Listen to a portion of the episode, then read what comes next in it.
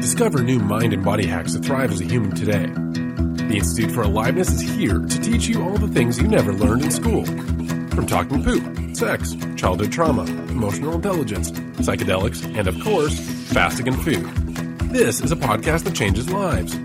Join your host, Dr. Andrea Page, as she travels seven continents to find the most captivating, impactful humans for you. This podcast, I sit down and dive in deep with ex Navy SEAL Bradley Hicks. We both found each other in New York City after having met on the playa at Burning Man.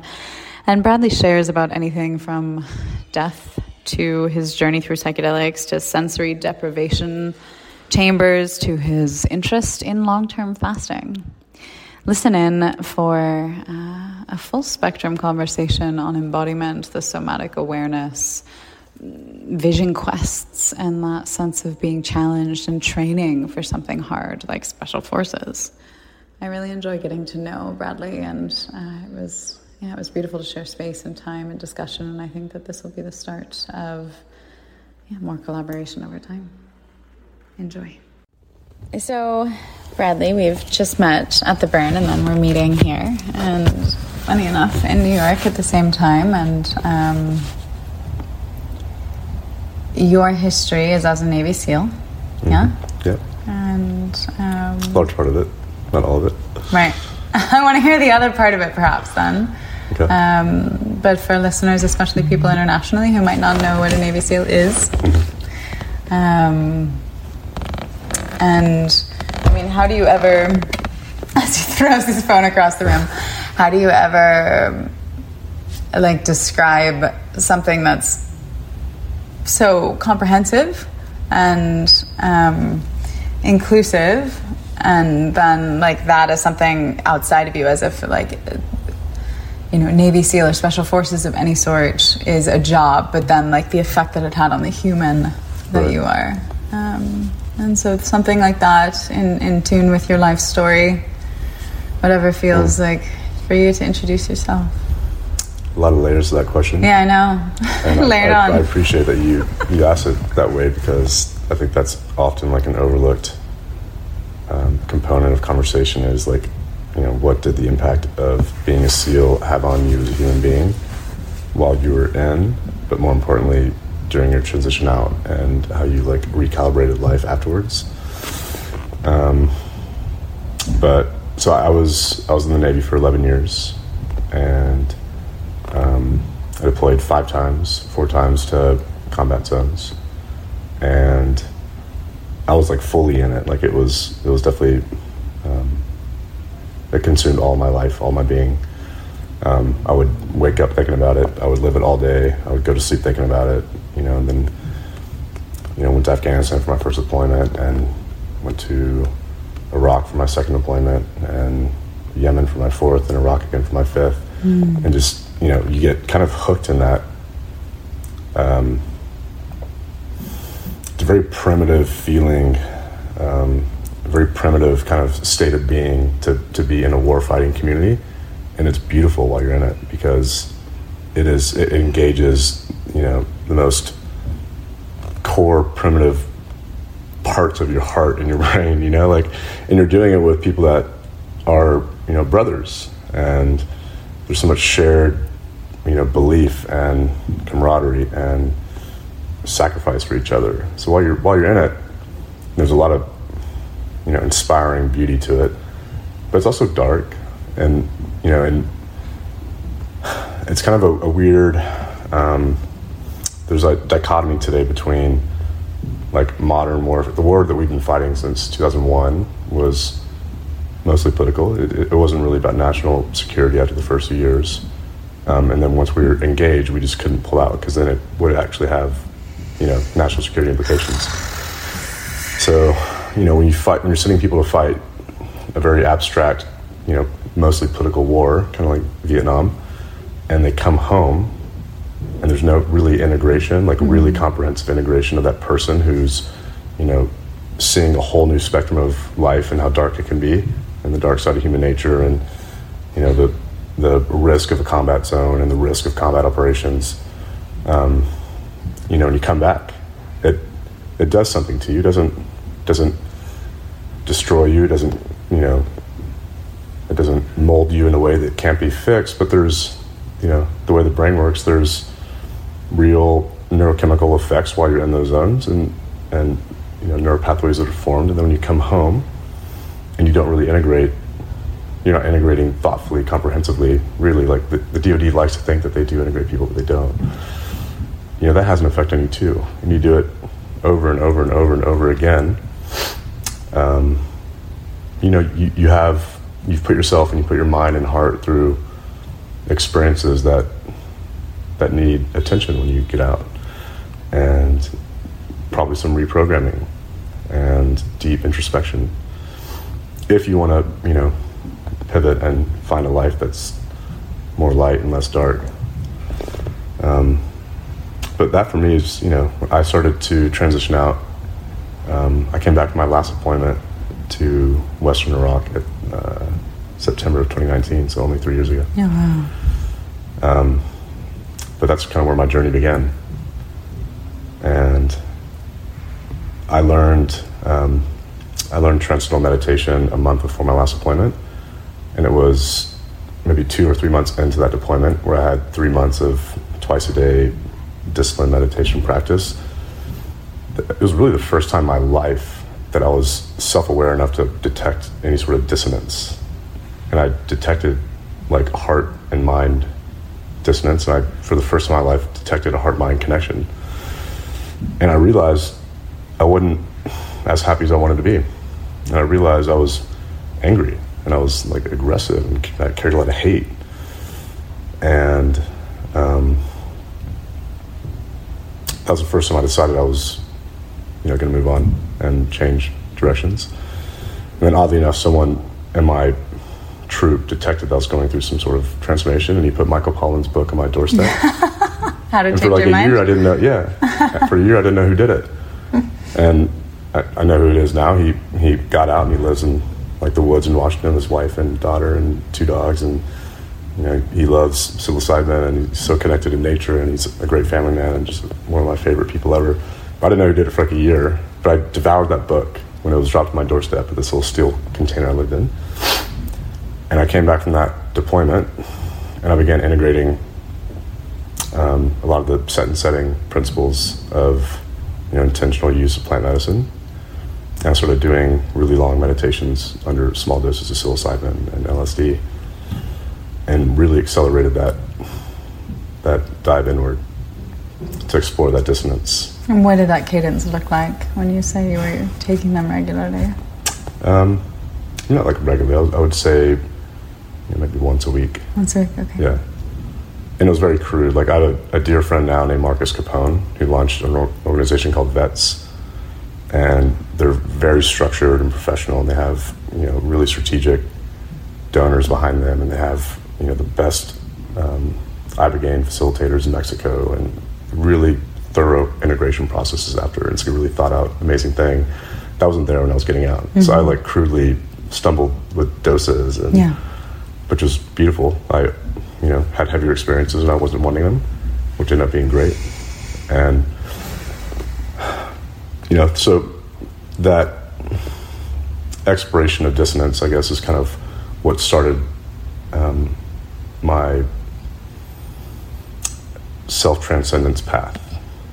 And, you know, through really disciplined meditation and, and you know, opening up to plant medicine, and I started opening up a whole new part of my brain, and I started naturally gravitating towards. I started detecting like how much hate and aggression kind of consume me, and I had one really heavy kind of heroes experience where finally all like washed off, mm-hmm. like all of like this like thick veil of like hate, anger, aggression that you have to have to be in a warfighting community. Like you mm-hmm. just have to. You can't like show up to work and talk about, you know, whatever sort of context of like combat operations, whether it's you know, close quarters battle, like room clearances, or jumping into a target, or like it's all geared towards getting somewhere to kill someone, right? And if you're engaged in that conversation every day, you have to like to keep synchronization of you know your external and internal world. If your external world's all about killing people, then you have to run your internal mind to be in harmony with that. And I didn't realize the grip that had on me until I had like a really heavy experience.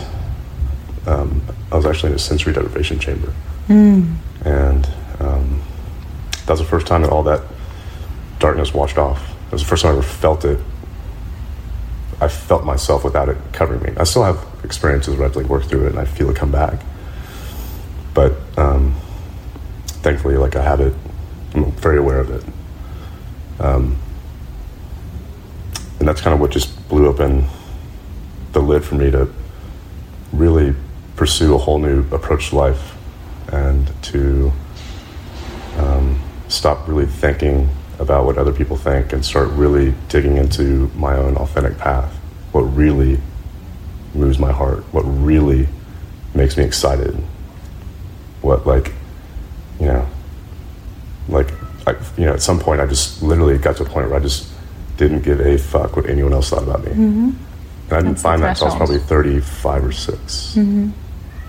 You know, and, and it's the most liberating thing ever. um, yeah, I know that's kind of a pivot from your original question. Oh no, it's perfect. I mean, I have one more question, and then I want to. I'm actually feeling like I want to talk a little bit about somatics um, and the embodiment part of it. But where and how was your childhood? My childhood was in Dallas, Texas. Okay. Like in a very true Texan. Yeah. what, does, the Sox say? The University of Texas Medical School. Oh, was just there for okay. their. You cool. know, they're doing a bunch of um, plant medicine exploration. Yeah, a yeah. bunch of research yeah, for specific studies for veterans. Yeah. Yeah, I'm really proud just meeting with Gabby and the team. Amazing. Mm. So that's my alma mater. I went to okay. UT Austin. Okay. But I grew up in a, you know, a very structured and, and happy household, and I went to like a great school, one through twelve, and I was super, you know, lucky to have the childhood I had, and mm-hmm. I, I, grew up in abundance, and you know, a very successful, hardworking father, and very loving mother and stepmother, and you know, my siblings were all really supportive of each other. Um, Stepmother, what age did your parents divorce? I think her and my dad married when I was like four or five. Okay. So I kind of, you know, my mom's always my mom, of course, but my stepmom came into my life right around like my first memories. So I always kind of remember remember having a maternal figure both homes. Obviously, you know, your biological mom is your biological mom. Yeah. That's you know, there's nothing that could ever. You felt you had more rather than less, and you were too young to experience a split. Would that yes, be? exactly. Yeah. Okay. Yeah.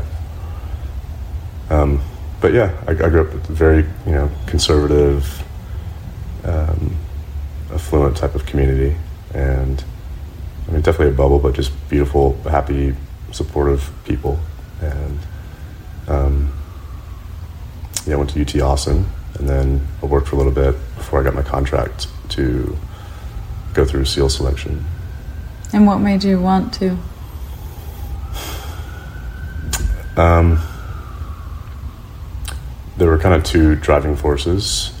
One was because I grew up in a very privileged upbringing, and I had a throughout my childhood, my dad was a prominent um, kind of figure in like the Dallas business circle, and he owned two sports teams. So we had a very, you know, this is pre-internet really, so newspapers covered a lot of sports, especially in Dallas. We had the Cowboys, and mm. um, so his our last name, his name was mentioned a lot in the news, and there was just that sort of like light on us, attention, mm-hmm. really on him, but you kind of feel that as a family. Mm-hmm. And from as young as I can remember, I developed some sort of like imposter syndrome where I could never tell, you know, if I got like a, you know, I was mostly a, a B minus student because I put in the bare minimum effort or C plus student, mm-hmm. you know, I'd do enough just like to get grades or I wouldn't get grounded.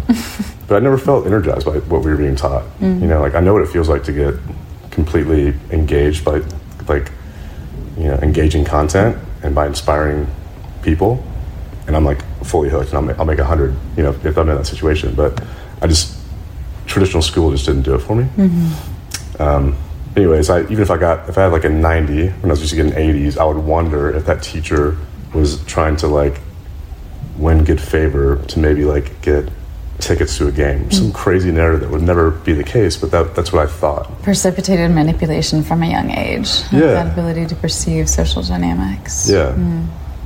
And I, you know, I grew up kind of competing in sports and grew up kind of thinking that you had to you know compete and achieve and compete and achieve and factor that with this kind of like you know I didn't really know if people how they measured me for me as a person as like a developing man. And I also didn't feel like I was a man. And I wanted to find like the ultimate man school. I wanted to find the ultimate experience where it did not matter what your last name was, what your skin color is, like anything about you. It's all about what's in your heart. Skill. Just what's in your heart. Okay. You, you know, SEAL selection, it's you know, 80 to 85% quit or don't make it. And so I wanted to be put in a situation that was, you know, empirical, where it's very binary. You either Yeah. can or you can't. Yeah. Or you do or Um, you don't. Yeah, or do or you don't. And I was kind of expecting myself to fail because that imposter syndrome was so strong that I was like, do I, do I really have this thing in me that I think deserves to be followed, which is heart and grit that I, I knew I ended up having, or am I an imposter and I just, you know, there's not much there. Mm-hmm. So I kind of put myself in a position to see what I would be made of. So I think deep down, I wanted that experience. And then there's the other part where you know this is not it's kind of a not, nothing to feel proud of by any means, but like I had this primitive urge to want to experience warfare, which is kind of dark.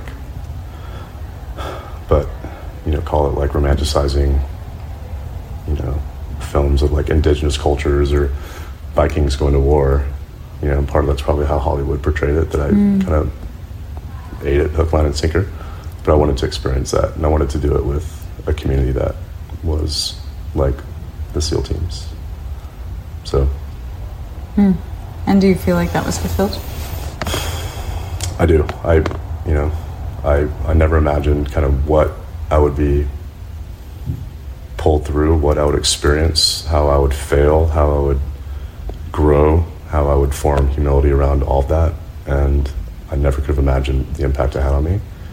And like when I was getting out, I had some people asking me like, "Why do you want to get out?" or like, like what was the, the biggest takeaway you had? Like thinking like expecting something like, I don't know, like this is how you lead people, like very like mm-hmm. you know kind Vanilla. of like yeah. and I was like, I was like, I don't think if someone came and offered me the, the largest check that's ever been written to a human being for however amount of money that is out in the world right now, I wouldn't trade my experience for that check. I wouldn't trade the perspective I have right now, like through all the you know dark and light and you know stumbling and growing and losing and winning and losing friends and like I wouldn't trade any of it for any amount of money. Yeah. And I feel like the perspective I've gained through my experiences is something that um, I've yet to really figure out how to grab it and move forward with it. And it's, it's starting to take shape in my life right now in some really cool ways. So it's taking a little bit of time, but um, yeah, it, perspective. That's your question. Pers- yeah, perspective is of the experience is something that um, I feel super grateful for. So, the somatic piece that I was feeling called toward is um, like it's nothing that's foreign, foreign to you. The human body is such a huge part of our human experience because it is the vehicle that the spirit drives through life, and the sense of um, being able to listen to it and read it from dysregulation of the nervous system to like a shutdown or depression, a hunching of the chest, this kind of thing, to that sense of just like feeling fucking amazing, that sense of vitality. Um,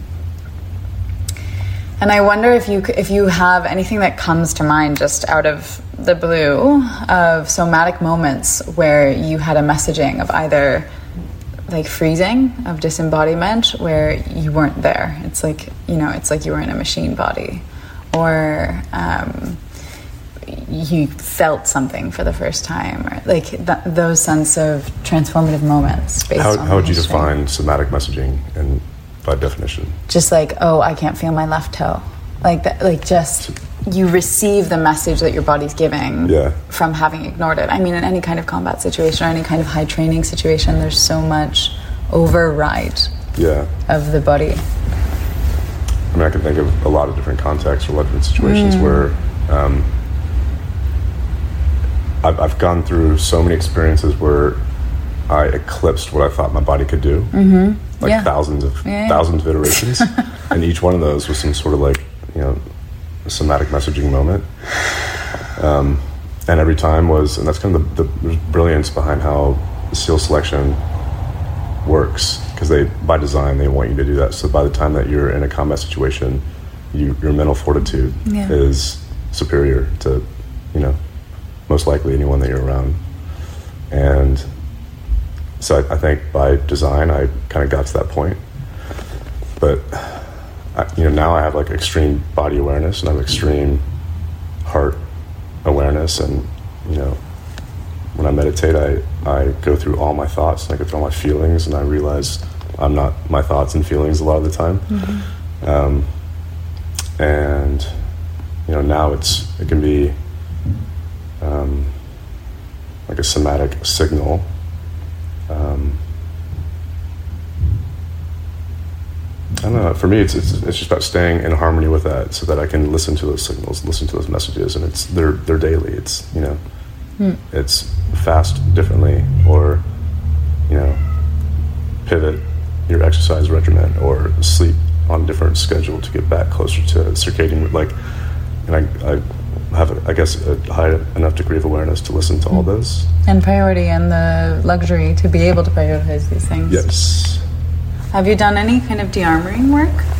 What do you mean by that? Like either, so it's a new it's a new field. Um, I've trained in it for the past two years, but it's um, you can think of it from a rudimentary uh, anatomical perspective as like fascia release, um, but like real de-armoring work is actually quite light, and it understands that within the fascia and within the tissues in general, is, memory is stored, Yes. and often traumatic memory. It's really funny you mentioned that. Yeah. Um, I'm kind of newly a co-founder and and you know kind of ostensibly a CEO of a new platform that um, is centered around the most with all the body healers I had, you know, that the SEAL teams would bring in, you know, physical therapists, chiropractors, medical doctors, pain management specialists, et cetera, the 50 to 100 I've seen, by far the most like holistic, comprehensive, brilliant, trained, and differentiated in approach through you know fascia awareness and fascia as the third nervous system and stored trauma and every little like minutia of like the you know underneath the skin and how it ties to you know heart and mind connection. Um, he's in Venice Beach. His name's Brandon Taylor, and he is the realest deal of anyone I've ever met. And so, uh, two friends and I realized that. And we sent 20 people to see him, and he just changed all their lives. And we're like, we have to follow this. Like, this needs to be scaled to share with the world. And um, he has a technique called the fascia integrated technique, or integrative technique, and it is all about de-armoring. I just never heard that term, but it's all about, you know, understanding the, the fascia network as the third nervous system and using, you know, light kind of, you know, vector pressure to, you know, manipulate it, but also understand your lifestyle in the process and what, you know, what your routine is, what your childhood may, may have been like, and understanding all that. And then this is where I get kind of lost. But you know, he studied and practiced in China for like six or seven years, and was just integrated in a system where, you know, it was very Eastern, ancient philosophy and, and application, and it's just fully ingrained in how he understands everything beneath the skin and the heart-mind connection that correlates with that. Um, so the first time I had de-armoring was with him. He saved me from getting knee surgery and he's also just like we speak. I'm speaking to him tonight. We have like a stand-up meeting um, once a week. Tell him I said hi. Oh, well, do you know him? No. Okay. Well, I'd love to set you up. Yeah. So we're trying to get him to start training other people and get certain like degrees certification. Mm-hmm. And a lot of pain management specialists and massage therapists and chiropractors and um, physical therapists will ultimately learn his technique mm-hmm. and you know to certain degrees get closer to where he is. Mm-hmm. And the idea is just to get this technique and message out there to as many people as possible because it you know if you think your physical functionality isn't correlated to your emotional experience, then I just recently learned this, so there's nothing wrong with that. But I highly encourage everyone to look into it. Yeah. You know, and and it's a bit metaphysical, but time But and is time- it? Because it's actually very I don't think physical. so of the 20 people that I've sent there Yeah. to see him, yeah. 20 out of 20 have been completely changed by it. Mm-hmm. Like, show me another healer that has that sort of success. Mm-hmm. Other, there's probably other fascia healers that are similar, but like the, the technique of fascia integration, understanding the fascia system and the heart mind connection, like, I'm sure there's a lot of other Brandons out there, but It's a lot about tissue memory. Someone who's able to tap into that memory and hold space for the memory is unfolding Yeah. is like that's the key. yeah, Um, de-armoring is it's the newest field of bodywork. Um, it's totally unregulated. Doesn't have any structure, theory behind it. and insurers don't pay for it yet. Like, just gonna. I mean, that's not even that's not even a question. We're like, if you think of it's like a new type of massage that's coming Right. up, and it's not it's not massage, and there's such massive variety within the practitioners who call themselves de-armoring practitioners. Um, a lot of it kind of stemmed also from tantra. Um, there's intervaginal, interanal, throat de-armoring wow, um, breast de-armoring. There's so there's like sexual de-armoring. amazing. Um, Are, but tho- are those specific for people that have experienced sexual trauma? Does that help them kind anyone, of? anyone, Anyone? the Cool. number of times that a woman's let a man enter her before she was ready, that's trauma, and Mm. Yeah. it's lowercase t trauma, but Yeah. it's trauma. Trauma, yeah. and the tissue remembers it. And Mm. so the, the need for reprogramming is, and reprogramming isn't even the word, the need for listening to what's there and allowing the tissues to express so that they're not constantly in contraction. Right. Um, and then body de-armoring, like somatic de-armoring is, it stems from um, Wilhelm Reich's work. Mm. Yeah. Reich was one of Freud's main students, and so this is very that kind of body shape typing based on some personality or character structure. Um, and there's five main types. There's the first, which is trauma that happened at infancy. Um, Which everyone experiences probably, like being born into a like a certain bright degree. room and pulled out, and then yeah, totally. getting your the tip of your dick cut off if you're Yeah. like, come on. Mm-hmm. Yeah, yeah, yeah. I, totally. That's it's an Sorry to interesting off. case to make now. I mean, I wonder how circumcision would play into. I've, I've had this fascination with this recently. like I, I, I ask people that do it, and there's nothing wrong with it because I, you know, my own father couldn't give you an answer other than like the doctor recommended it. Uh-huh. Like it's just it's it's mimetic behavior. Like you just kind of repeat what was done before you and what's done around you. Mm-hmm. But you really ask someone who does circumcision for like a really comprehensive answer, and there's really not one. Like Well, I mean, it comes from it comes from sanitation, well Judeo Judaism, Judeo-Islamic origin um, as like a sacrifice. It's a Oh, sacrifice for God. Yeah, yeah. It I- was. I, figured it was just like a sanitary thing that then the Judeo-Christian kind of, you know, power structure ultimately kind of expected as a practice. So I didn't realize it was a sacrifice. yeah, the Old Testament says when Abraham was 99 years old, he circumcised himself wow. For his dedication to God. Okay, well, that's so- even worse as far as inflicting trauma. Well, I mean, it also re. Well, if you think of it in a Navy, Navy SEAL context of like, what sacrifice are you willing to make? Like, Right. how much are you dedicated to this? So you can't. I mean, it's just it's it's kind of. I hate using the word crazy. It's just not fair to force a baby to sacrifice himself or herself. That's a whole nother conversation. Yeah. So, I mean, the Judeo Christian ethos came into the American hospital system and uh, normalized circumcision for sure. Mm-hmm. Yeah. Um, and so it was kind of this don't think twice sanitation. Yeah. Um, there has been a lot of backlash over the past five years, I'd say. And Hope so. I think that we won't see it very much in the future. I want to be a part of that movement to like get rid of it, like as of right now. Just Yeah. He's also think- making this, this this claim. I started like asking people around me, like my brothers and like other friends, but like I also I've noticed that there's there's social pressure around it. They don't want. I'm not saying my brothers. I'm saying other people I've talked to anonymously have um, said that they kind of don't want their kids to feel isolated or alienated.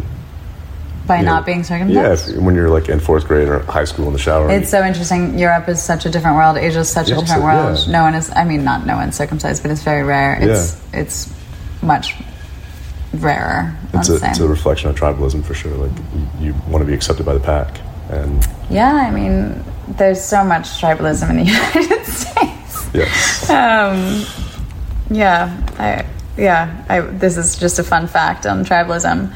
In the U.S. context, I was just at, I was visiting a, an old professor of mine, and I went in to audit one of his classes, and he was teaching from a book um, called Lawn People. And Lawn or law and Lawn, L A W N, like okay. grass people. Yeah. And the main thesis of the book is higher educated, um, better off, usually women, are more likely to use toxic chemicals on their lawns, even though they know it's bad for the environment, bad for their kids, and bad for their pets. And there's so much underneath that. Why? If you're if you're It's a communal belonging thing. My lawn, my lawn looks nice for my neighbors. I've always recently I've been infatuated with why you know why people have the the kind of traditional lawn setting. Mm-hmm. you put chemicals on them. It takes a lot of water. It's not natural. Like Mm-hmm. There's nothing more beautiful than a natural landscape around a mm. house. Like, you know, like Or it's, food. or food. yeah, exactly. Growing your own vegetables and fruit if you can. lawns. Yeah. Yeah. yeah. it's interesting. So you, I, I love your point about circumcision and the first personality type, but the five Reichian character structures, because I think this will put it back in the somatic context. The first one's leaving, so it's normally a slender type, kind of uneven, more weight on one foot, stands like that. And the message that was told at infancy was, "I'm not safe here," mm. and so the energy runs up and out. Mm.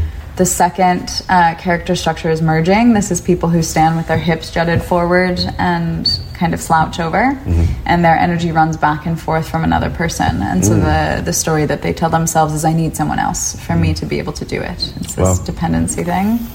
The third is the masochist. This is like a wide body, it's like the whole country of Scotland.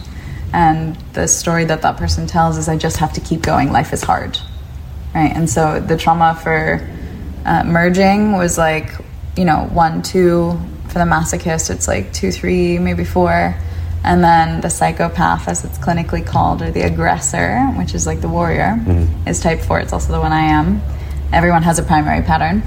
It's um, more of like a bodybuilder, kind of strong, good muscular structure, that, that kind of body structure, and um, the energy runs out, down, and up and back into the body. So it's like this self sourced thing. And the, the trauma happened four or five or six or so. And um, the main pattern thought was I have to do it all on my own, no one's coming to save me.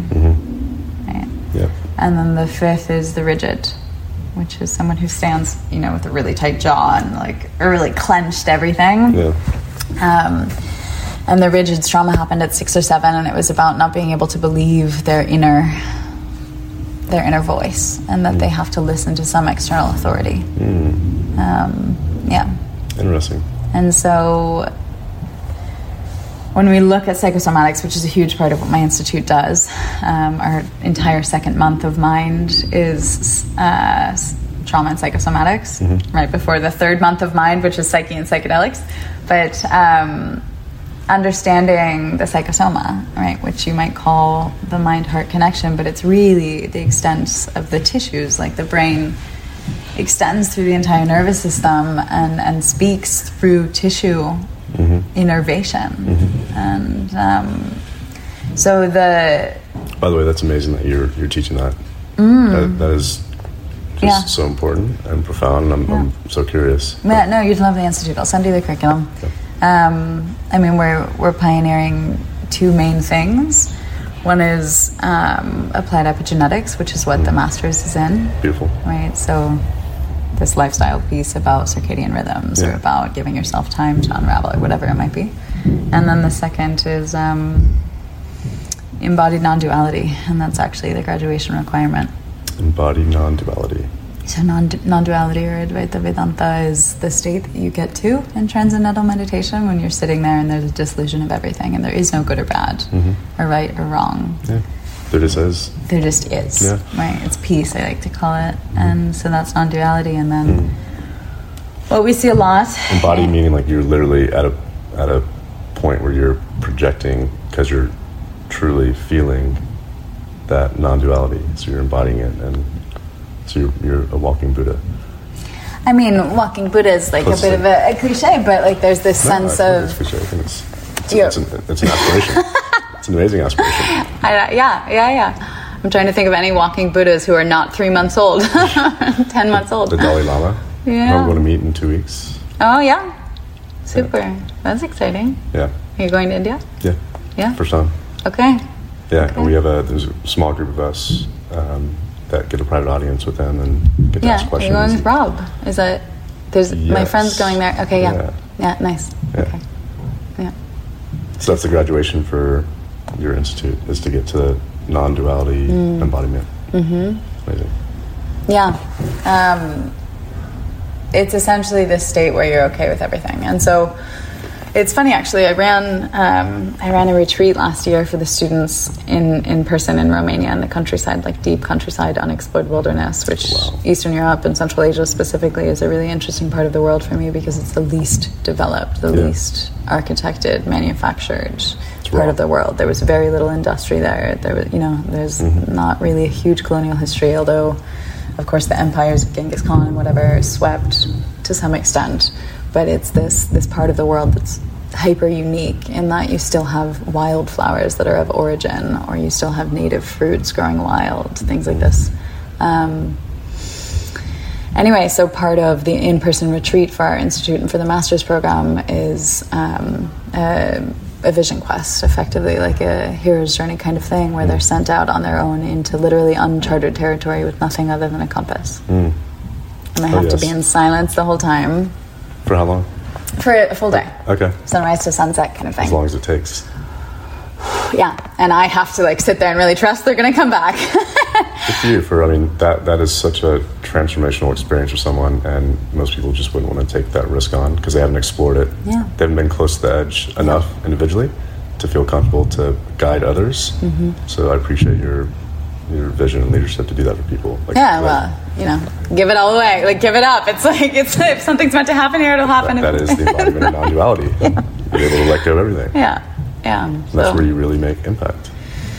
Yeah, and it was super transformative. Like some people in that group had never been hiking before, and everyone had their own massively, you know, shifting experience because it's it's coming back to that sense of taking agency and sovereignty inside, and that's the same process that I take people through in long term fasting. Um, that's kind of what I'm known for in my specialty, but Awesome. that sense of recouping the reliance that you've given away, or the addiction to food, or the emotional eating, or whatever it is. realizing that we have addictions to food. Most, I feel like food, especially sugary foods, are most abused psychoactive mm-hmm. substance. Mm-hmm. You know, mm-hmm. but that's that's great. You bring awareness to it. I've, I've been fasting for four years now, and mm. like I for sure know. So I do 16, 18 hours, five days a week, and 24 hours probably twice a week. I'd like to pick your brain because I just found this on my own. I read a David Sinclair book four or five years ago mm. from Harvard that mm-hmm. because he's the epigenetics biohacking wizard. But I know for me, like my most physically, cognitively optimized state is when I'm into like a 24 hour fast. Yeah. Like I can tell, like my own like evolutionary roots were probably carrying, you know, a spear source and walking a long distance with some nuts or like dried meat in like a satchel, and I, you know, eating what you carry for a few days because I'm most alert and most energetic and just clear thinking when I'm in that fast state. And it's wild that I just never even knew about it until I was 30. Wait till we get you to day six or something. I'd, lo- I'd love to try that. Yeah. um, yeah, you're welcome. We run monthly fasts and In person? is my guest. No, they're virtual. Oh, So okay. we actually have one starting Friday. Really. Yeah, people from all over the world in their homes doing their thing. I mean, I ran in-person fasts um, in Bali and Sri Lanka and all over the world for years, and um, it's that sense of that idyllic retreat setting where people. Yeah, when people are in an idyllic setting for this kind of fasting retreat, there's a reliance that's built in, and true transformation can't happen in that sense of reliance. You can have new experience and you can have things that might change your life, but you won't have an inner personal transformation. You have to be responsible for you if you're going to have a tremendously personal, transformative experience. And so, Yeah. yeah, so we started running them online five and a half years ago, and um, the virtual thing really works because it empowers people. You're making the change in your home. You're going Yeah. through all your obstacles. It's just yeah, a lot more Yeah. efficacious. That's probably like a, prefer- a preferred way to do it because if you did it in person and you went back to your home space where you spend most of your time, where you have most of your routines, you most likely fall back to routine. Yeah, and that's what happened totally Wow. for a lot of people. So yeah. Um, so Peop- fasting. Hmm? For people that do fast, out of curiosity, that do that course, how many, um, how many go back to whatever routine they had before versus sticking with your prescribed regimen? Oh, we don't have that close of data to see, and, and nor would people report honestly. I think, Okay. but I know that it does. It we have a full spectrum. So I have people who have changed their lifestyle completely, come back six months later, and they look like a completely different person. Like it really was that turn point in their life. Um, there are people who come, they feel the goodness, and then I think it's an underlying psychological thing where they go back to their old ha- habits and patterns because it's a form of self hatred. Um, and not this isn't conscious self hatred. This is subconscious self hatred. Right. It's it's not their fault. They're not trying to hate themselves. It's just Yeah. a matter of abuse. It's like the the perfect like lifestyle context I can think of is someone who's happy and has a job that they're content with and and you know personal life they're content with, but they come home and and have ice cream every night. Very innocuous by nature, like nothing wrong with that. Like it's probably not the healthiest long term thing, but there is a subconscious desire to numb yourself in that moment um, through probably some degree of self hatred for stored trauma or resentment of self for something you did 10, 20, 30, two years ago, whatever. Like, Yeah. and just having that momentary numbness from that subconscious thing that still speaks to you. Yeah, I mean, it's a tremendous, tremendous amount of dopamine that fires in the brain when you Yeah. have that concentration of calories. Um, yeah, not to mention the effects of milk having uh, like a, a lactate coma, where Yeah. you're just like, Yeah. like numb. I mean, is, is kind of a word. You're you're spaced out in a way. Yeah. Yeah, that's coming from someone that, that loves ice cream and does that all the time. I think that to me, like that is that is the one of the like seminal, like pinnacle life goals is to get to that embodiment of non-duality, to understand all the subconscious cues that distract you from being just your pure light loving self and understanding with granularity all those deeply subconscious things that are whether they're traumatic or neutral experiences or memories but still shape your conscious state and having that that depth of awareness of subconscious um, limbic system you know brain memories to your conscious existence that's mm-hmm. that's kind of one of the most ideal pursuits in life i think Yeah. I mean, so that's that is essentially what the script is at the institute. That's what we aim to do, and what we've found is that there's not an endpoint, right? There is no pinnacle. That it is this constant, effervescent journey where it gets richer. And there are days where you know you choose to eat ice cream because you're choosing, but you're conscious of having that experience. You're conscious of the repercussions, right? It's a conscious choice rather than something that's you know, again, in the unconscious and kind of taking its hold on you. Yeah. And if yeah, that's and if, if people can can have that that practice of consciousness in their lives, or when you're eating meat, to be conscious of where the meat comes from, to you know deeply recognize in that present moment that that meat came from an animal that you know died and had its own life and trauma and like it's now on its way to you. Like the more you're aware of it just you know maybe one of the byproducts is we have more regenerative you know meat harvesting processes that are more ethical and um, less harmful on the planet. And you know and if people are conscious of that you know ice cream numbing then they're probably going to have some sort of practice where they're understanding what makes them feel agitated or stressed in their daily life that can cause them to project that out to their loved ones or coworkers. Mm-hmm. And it, you know, there's just those ripple effects of that self-awareness Yeah. and that you know subconscious triggers that, as you address them and become aware of them, not address them, you can't address them, become aware of them. The, the ripple effect potential is vast and amazing, which is why I have so much faith in humans. Yeah. Yeah.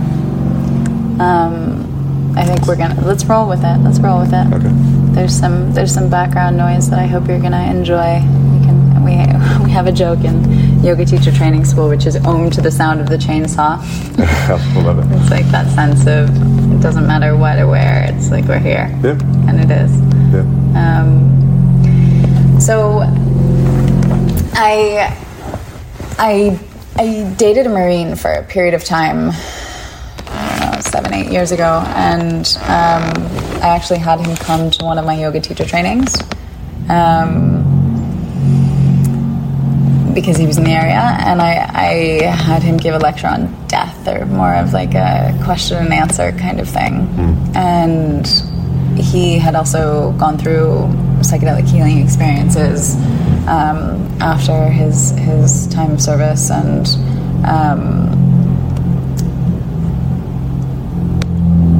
I had asked him a series of questions that the students got to kind of sit in captive on, and I remember the kind of end of the lecture, the sharing or interview or whatever it was, was I asked him what he experienced when he looked down the gun barrel right before about, he was about to kill someone, and he, it was, I think it was just like an overflow. It was flooding. It was too much for him, and he couldn't share at that moment because there was like a disillusion between who he was on the battlefield and who he's presenting as today, and the personality couldn't reconcile. Hmm. And do you have any insight on that, like that that whole situation? What might have been happening for him if you were asked the same thing? I think you I think you just pegged it. It's just kind of it's detachment from self in that moment, you know, and, and then the brain probably has its own um, protection mechanisms to kind of obfuscate it and cloud that moment. So I imagine there's probably a really sound, um, you know, neurochemical, physiological explanation. Response, yeah. Yeah, but But on the emotional, psychosomatic, or the self-processing level, like I think that's that's the beauty of plant medicine journey is you get to, and everyone, everyone's own unique way of going through that transformation, going from, you know, combat experiences and memories to, you know, plant medicine ceremony is you process your journey and your experience in your own way, and um, I actually I don't have enough like I have the anecdotal data of everyone that has gone through it 100% have been um, transformed, healed to a great degree or completely. Um, for the most part, you know, there's anomalies here and there, but there's deeper issues, um, kind of more like on the schizophrenic side. Um, but you know, I would like to hear everyone's own personal take on that sort of um, that sort of individual memory and experience. But um, I think it's ultimately about getting to a point where you just forgive yourself for whatever you're holding yourself onto. I just think everyone has their own process of forgiveness for whatever it is. And it can be that moment where, you know, you were looking down the barrel of a gun and knowing, you know, if life was taken, how you how do you reckon with that, and how do you move forward in life and not let it consume you, and and acknowledge it. I think for a lot of people, they probably without plant medicine, like any trauma, it probably just gets stored within you and shows its head in a really ugly way that doesn't serve you, i.e., you know, self-numbing with aggression or agitation, anger, or alcohol, or food. Um, but by deeply processing and feeling memories, which is the beauty of plant medicine, it just does things that our conscious brains really, if you're fasting for six days, you can, I guess. But for the most part, you can't quickly access in an efficient manner, Yeah. in a deep manner. And everyone's journey of experiencing their past and realizing that it doesn't have to dictate their future and to realize what no longer serves you that you experience that you hold guilt over your own head for or whatever the context is. if it was if it was killing people in war if it was you know if you're a, a former police officer and you've arrested a lot of people and probably used violence in the mm-hmm. process and kind of non-judiciously mm-hmm. you're going to carry around a lot of baggage too, or you know whatever. Like every story is unique, but um,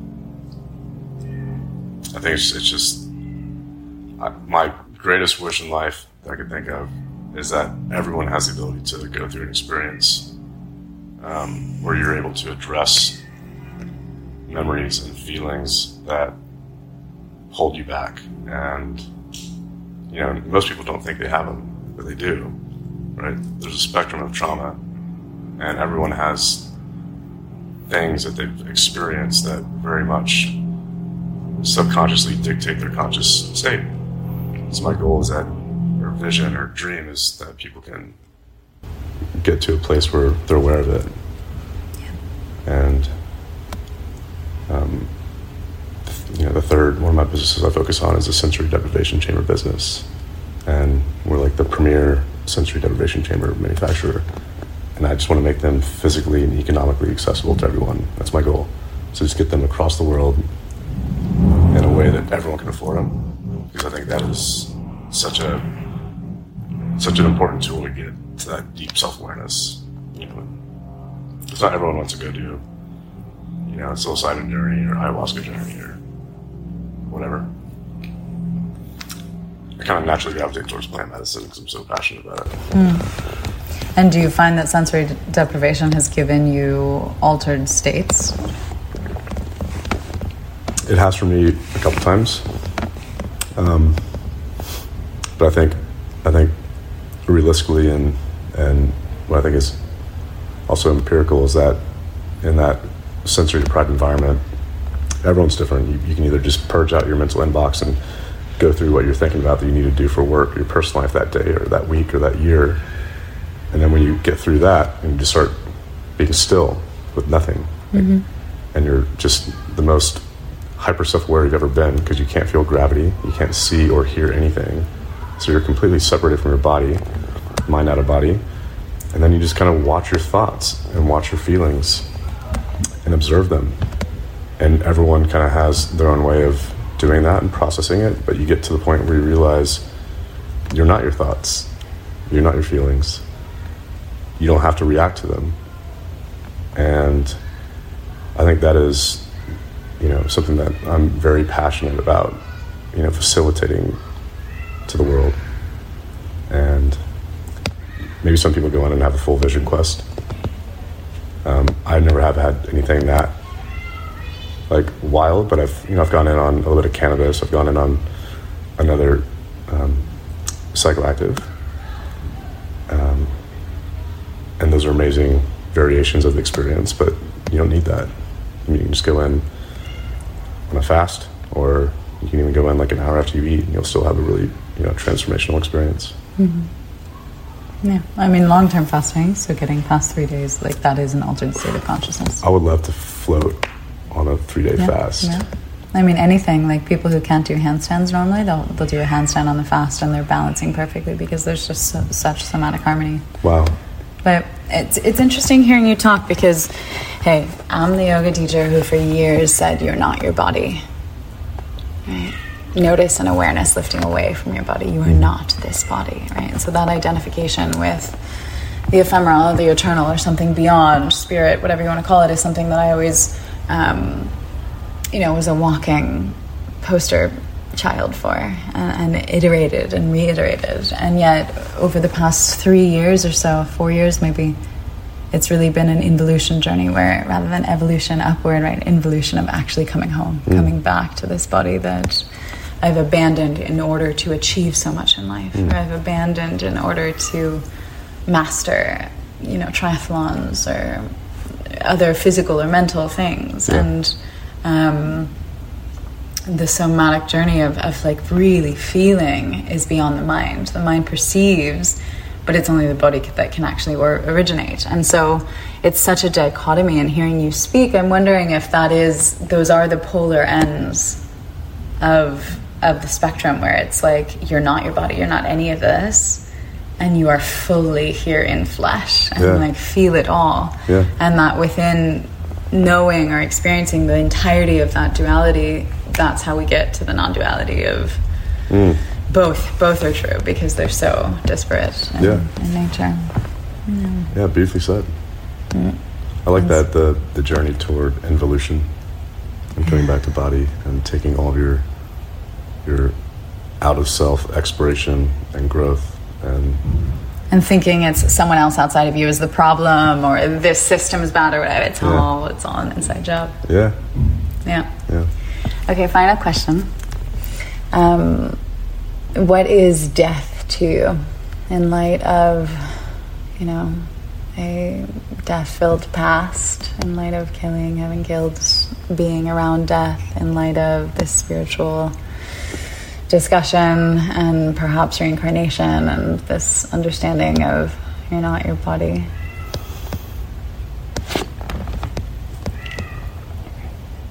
I think